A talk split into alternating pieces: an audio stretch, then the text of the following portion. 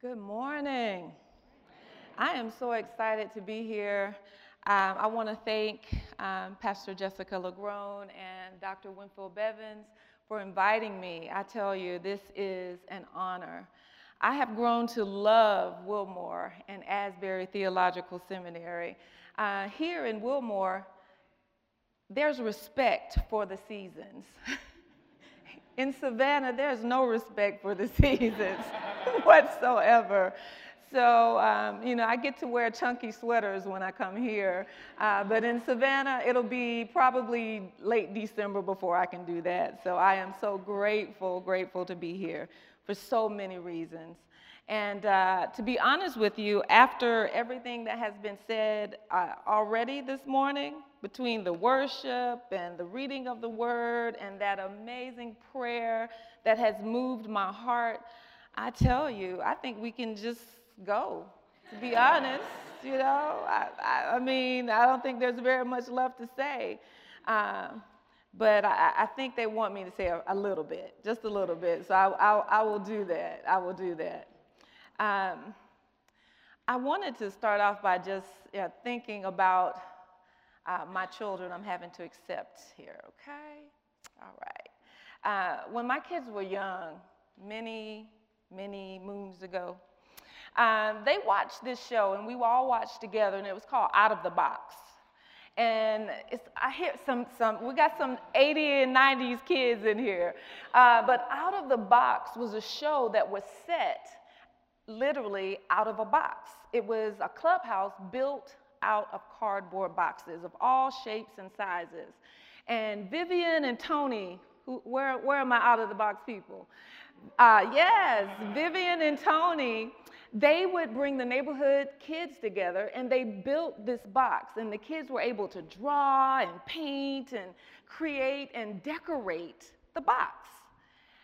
But the real thing happened when the theme song came on and it said, Let your imagination take you on a ride. And then it goes on and it says, When we arrive, pictures come alive. It says, There's music in your hands and in your pots and pans. Well, my six year old, seven year old son at the time, he was a music fanatic. He loved any kind of music, every genre you can imagine he loved. And so when Tony did the uh, there's music in your hands and in your pots and pans, that gave him permission to take every pot and every pan in my house out. Well, the good thing about it is that their mom is just as crazy as they were. so, my three year old daughter, who by default, if her brother loved it, she loved it. So, our house became outside the box. And if you understand the concept, they literally would crawl through the box. So there were parameters, they would crawl through the box to get outside into this imaginary world where all kinds of things would happen. I mean, they would have a theme of the day. And that theme of the day, they would write plays, they would create costumes, they would do all kinds of amazing things. So, my house was outside the box. And so outside the box meant I had a fort in this corner and I had pillows all over the place over here. And like I said, every surface became a percussion instrument. And of course, my son, six or seven at that time, proclaimed, Mom, there are more to percussion instruments than drums. yes. so anyway, that, that's, that's, that's where I grew up. And I say I grew up because through them, I had the opportunity to dream and look beyond the couch. The couch was actually a dragon. You know, I had the opportunity to look beyond the microwave, it was a rocket ship. I was brought back to life through my children. But you know, something happened they began to grow up and they went to school. And there's this thing called a handbook. You guys familiar with those? Yeah, yeah, yeah, yeah. The handbooks that tell you the rules and regulations of what you are to do when you are in the classroom. Well, my son, he took to the handbook pretty quickly. My daughter, not so much. She's a free spirit, and she would jump up and dance and sing right in the middle of the teacher's lesson. So I became very well acquainted with the principal and later on with the guidance counselors and uh, the school psychologists and all of that. But life was always fun. And so not only did they have to go to school, but then they became old enough to drive. And so as they became old enough to drive, now we have the rules of the road, right? So you've got to take the driver's exam and pass it, and you've got to uh, now obey the stop signs and the stoplights and all of that. So there's more parameters being put on their lives, and I begin to see some of that creativity wane. And then ultimately, they got jobs. How many of us know the policy and procedure manuals? They regulate you from the time you walk in the door until the time you walk out, and sometimes even when you are at home. And so, all of that creativity that I saw was beginning to kind of be suppressed or put under control, as you would say. And then I began to remind them that you are creative. The reason you are is not because of your mother who allowed you to have free play, but you are creative because the very God of heaven has ordained it to be that way. And now, you guys, I get an extra bonus. I get another generation. I'm not sure if I'm doing this correctly. I get another generation. This is my grandson, Zen. And um, there we go. I think I got it. Oh, well, I'm doing it at the screen, you know? And this is my granddaughter, Cairo. And so now they know that when they come to Gigi and Pop Pop's house, they can sit in the middle of the floor in the loft and paint as long as they'd like. They can take out every pot, every pan, they can build forts because God is using them again to wake up the creativity in me. And guess what it's doing? He has caused me to come back to life you have to understand about that dead season. I can't even talk about it right now, I don't have time. But there was a dead season in my life, and these children were part of ushering me back to life and reminding me of the creativity that God put in me. And as a result, Radiant Church is coming alive in Savannah, Georgia, a church plant. You know, that is what God does. And He uses these beautiful little kids to remind us. In fact, he says, unless we come as one of them, we won't even understand the very kingdom of God. And so the scripture was read for you today, but I want to go back there because this is our box. Remember, in order to get outside the box, we had to understand what the box was, and they had to go through it to get to their imaginary world. So it says, In the beginning, when God, Elohim, created the heavens and the earth, that's our first thing. God existed outside of this heaven or sky and, and the earth that we walk on. He existed outside of that and He created and He called it into existence. The earth was formless, void, and darkness covered the face of the deep, while the wind from God, that wind from God, sit there for a second, that wind from God was his breath. The Ruah, the very essence of life, it says, swept over the waters. Then God said, Let there be light, and there was light. And God saw that the light was good, and God separated the light from the darkness, and God called the light day, and the darkness he called night. And there was evening and there was morning the first day. God created. That is the box. The box is that you are creative because the God of heaven is the creator. And you say, Are you sure about that? I am. Let's go on down. I really am. I wouldn't tell you that if it wasn't true because he says, Then God said, Let us make humankind in our image according to our likeness and let them have dominion over the fish of the sea and over the birds of the air and over the cattle and all the wild animals of the earth and over every creeping thing that creeps upon the earth. It says that on day one, he separated night from day and he began to create every day, and every day it was good. It is good. It is good. It is good. But then on day six, something else happened. He had created these beautiful fish in the sea and the birds in the air. We had yellow birds, red birds, black birds, peacocks with amazing tails to attract the women. You know how that goes. we had all of these things, but God stopped on day six and he put his hands in the dirt and he began to use that land that he had created and separated. He began to mold and move it. And when he did, he formed it into the shape of a man who was what? In his image. In his image. But then the likeness had to come. You know how that came? He blew his breath into man and he came to life. The very essence of God is in you.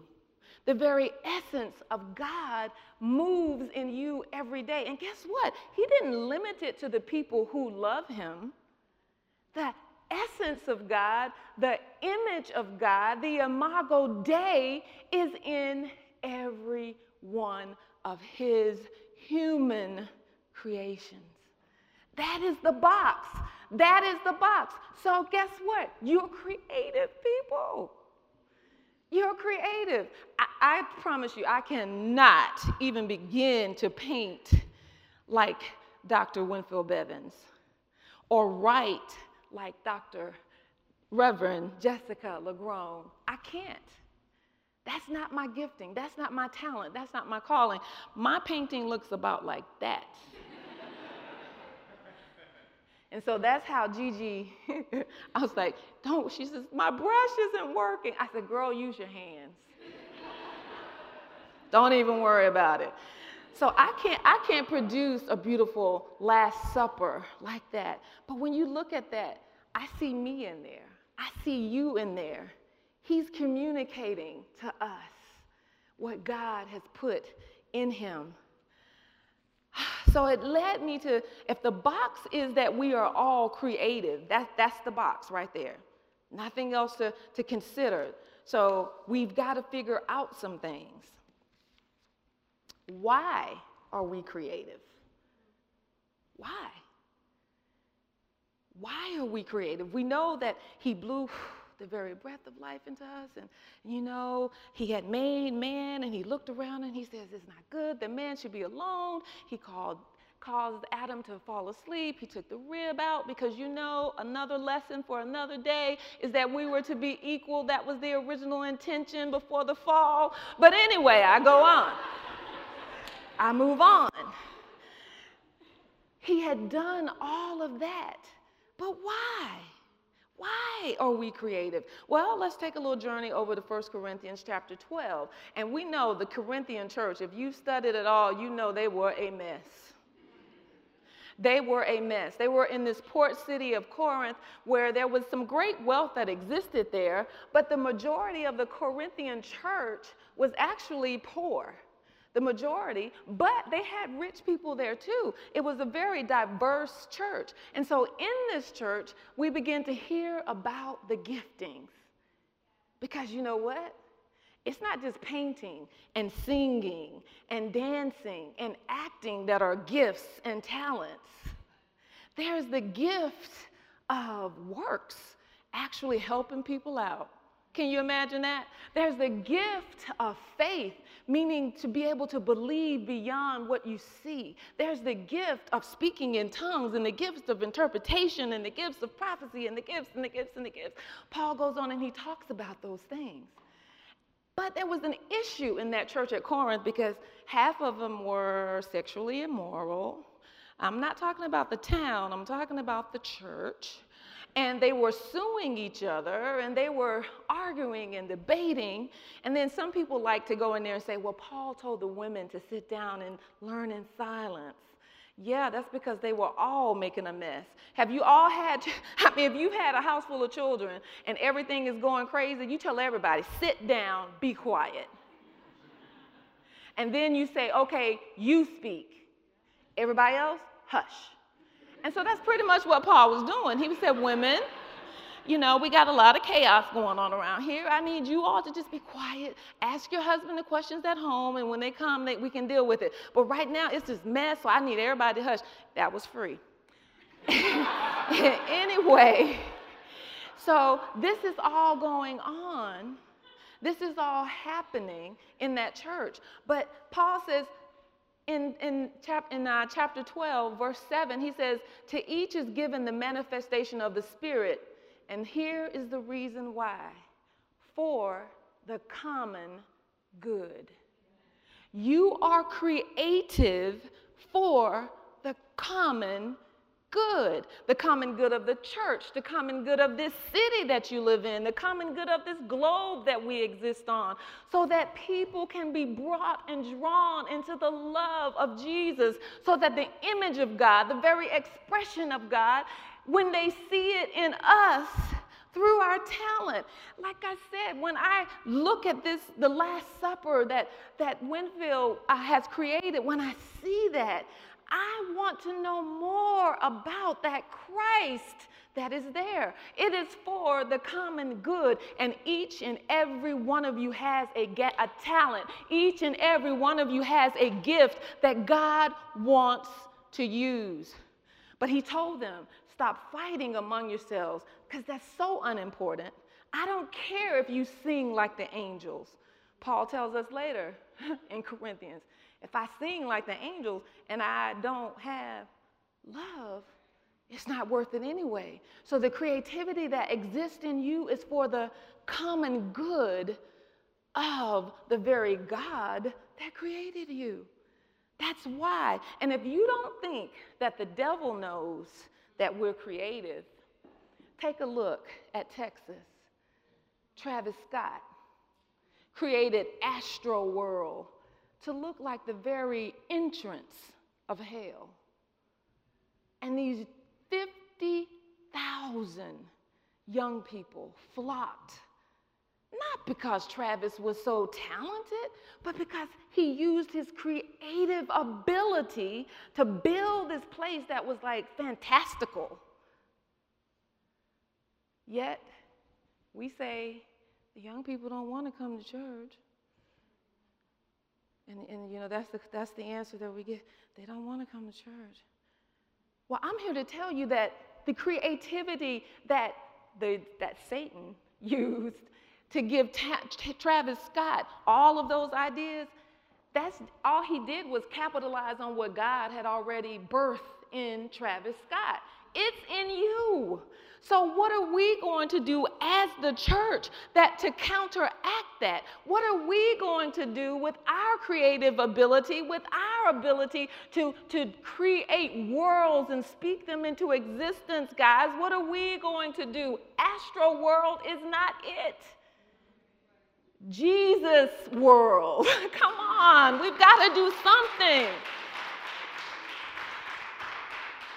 The day that we can get 50,000 teenagers and they are so excited to be there that they're lifting their hands. I want to thank the worship team. That was amazing. I'm telling you, that's one of my favorite songs. I am no longer a slave to fear. Fear would have kept me off of this platform years ago. I am no longer a slave to fear because the creative power of God lives in me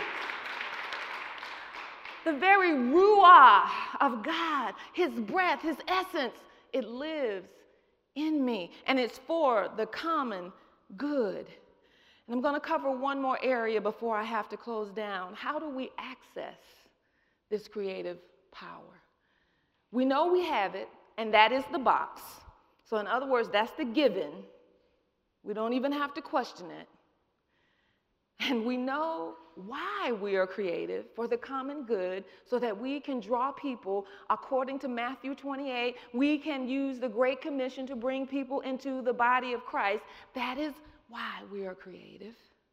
And the devil knows it. But how do we access this creative power? Well, I'm going to start with John Wesley and Charles Wesley at the Epworth Rectory. They said that there is a place beside the bed that is worn, and there's notches from where he kneeled and he accessed the creativity to begin the Methodist church. Come on, y'all. It happened on his knees. I'm willing to bet that is why a lot of us are not able to express our creative ability because we're not willing to get on our knees and pray. Now, when a Travis Scott, you better believe he's used some worship of the devil to get access to that place. But we don't want to pray. You know, we say our little, our, our, our little, you know, trite prayers. I have fallen in love with liturgy. I'm, I'm, I'm from, if you want to call it a denomination, it's non denominational. Yes, I know. But Winfield introduced me to liturgy in a way that just woke it up for me. It leads me and it guides me. So I don't know how people can just read that and not be moved into deeper prayer because that's what it does for me. It moves me into deeper and deeper relationship with God. So if you want access to the creativity, you've got to pray. Have you all heard of George Washington Carver? He was born in the 1860s uh, as a slave. And did you know that him, his mother, and his, I think, baby sister were actually kidnapped right at the end of the Civil War? And they were kidnapped by slave traders who did not want them to be free. And Mr. Moses um, Carver, who was their owner, he was able to find and bring uh, George Washington back home. And he raised them, raised him as his own. He sent him off when he was about 12 to a, a, a school that would educate African American kids. He grew up to go on and finish his education. He was the first African American person to receive a bachelor's in science. And when he did, it was in botany. And they were having this issue in the South where the ground would just stop producing. It's because it had been pretty much raped of its minerals because it was over, you know, they were planting cotton over and over and over. And so he began to study what can we do to regenerate this soil? And what he ended up doing was he found, he, he went out, he would pray every morning. This is the power of prayer to access your creativity. Every morning at 4 a.m., it says through his journals, we've learned he would go out and pray. And he asked the Lord, he says, Lord, what is the meaning of life? And he says, God says, that's too big for you. and so he said, God, what is the meaning of man? Mm, that is too big for you. And he records this. And, he, and it went on, he said, And Lord, so what is the meaning of nature? Because he loved nature as a botanist. And God says, That's too big for you. And so it says, one day he went out and he had a peanut. He says, Well, well Lord, tell me, what is the meaning of this peanut? And he says that God sent him back to his lab and he broke that peanut down into all of its forms. And as he did, he began to utilize peanuts to make over 300 products. He went on to begin to, to teach the farmers you plant peanuts one year and then you plant your corn. Your soil will regenerate, it'll get the nourishment back all of that happened, that creative ability, that scientific knowledge, didn't come because he was smart. Yes, he was smart, but it came because he talked to the creator of heaven. And that is how he accessed that creativity. It says that he went, he had a, a, a, a presentation before Congress. They gave him 10 minutes. And he ended up speaking for over an hour and a half, and they invited him back. that is what creativity does.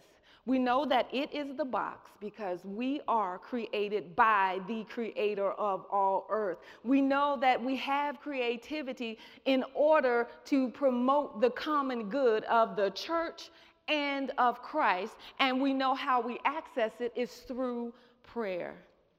And I want to close today, if our praise team would come back up.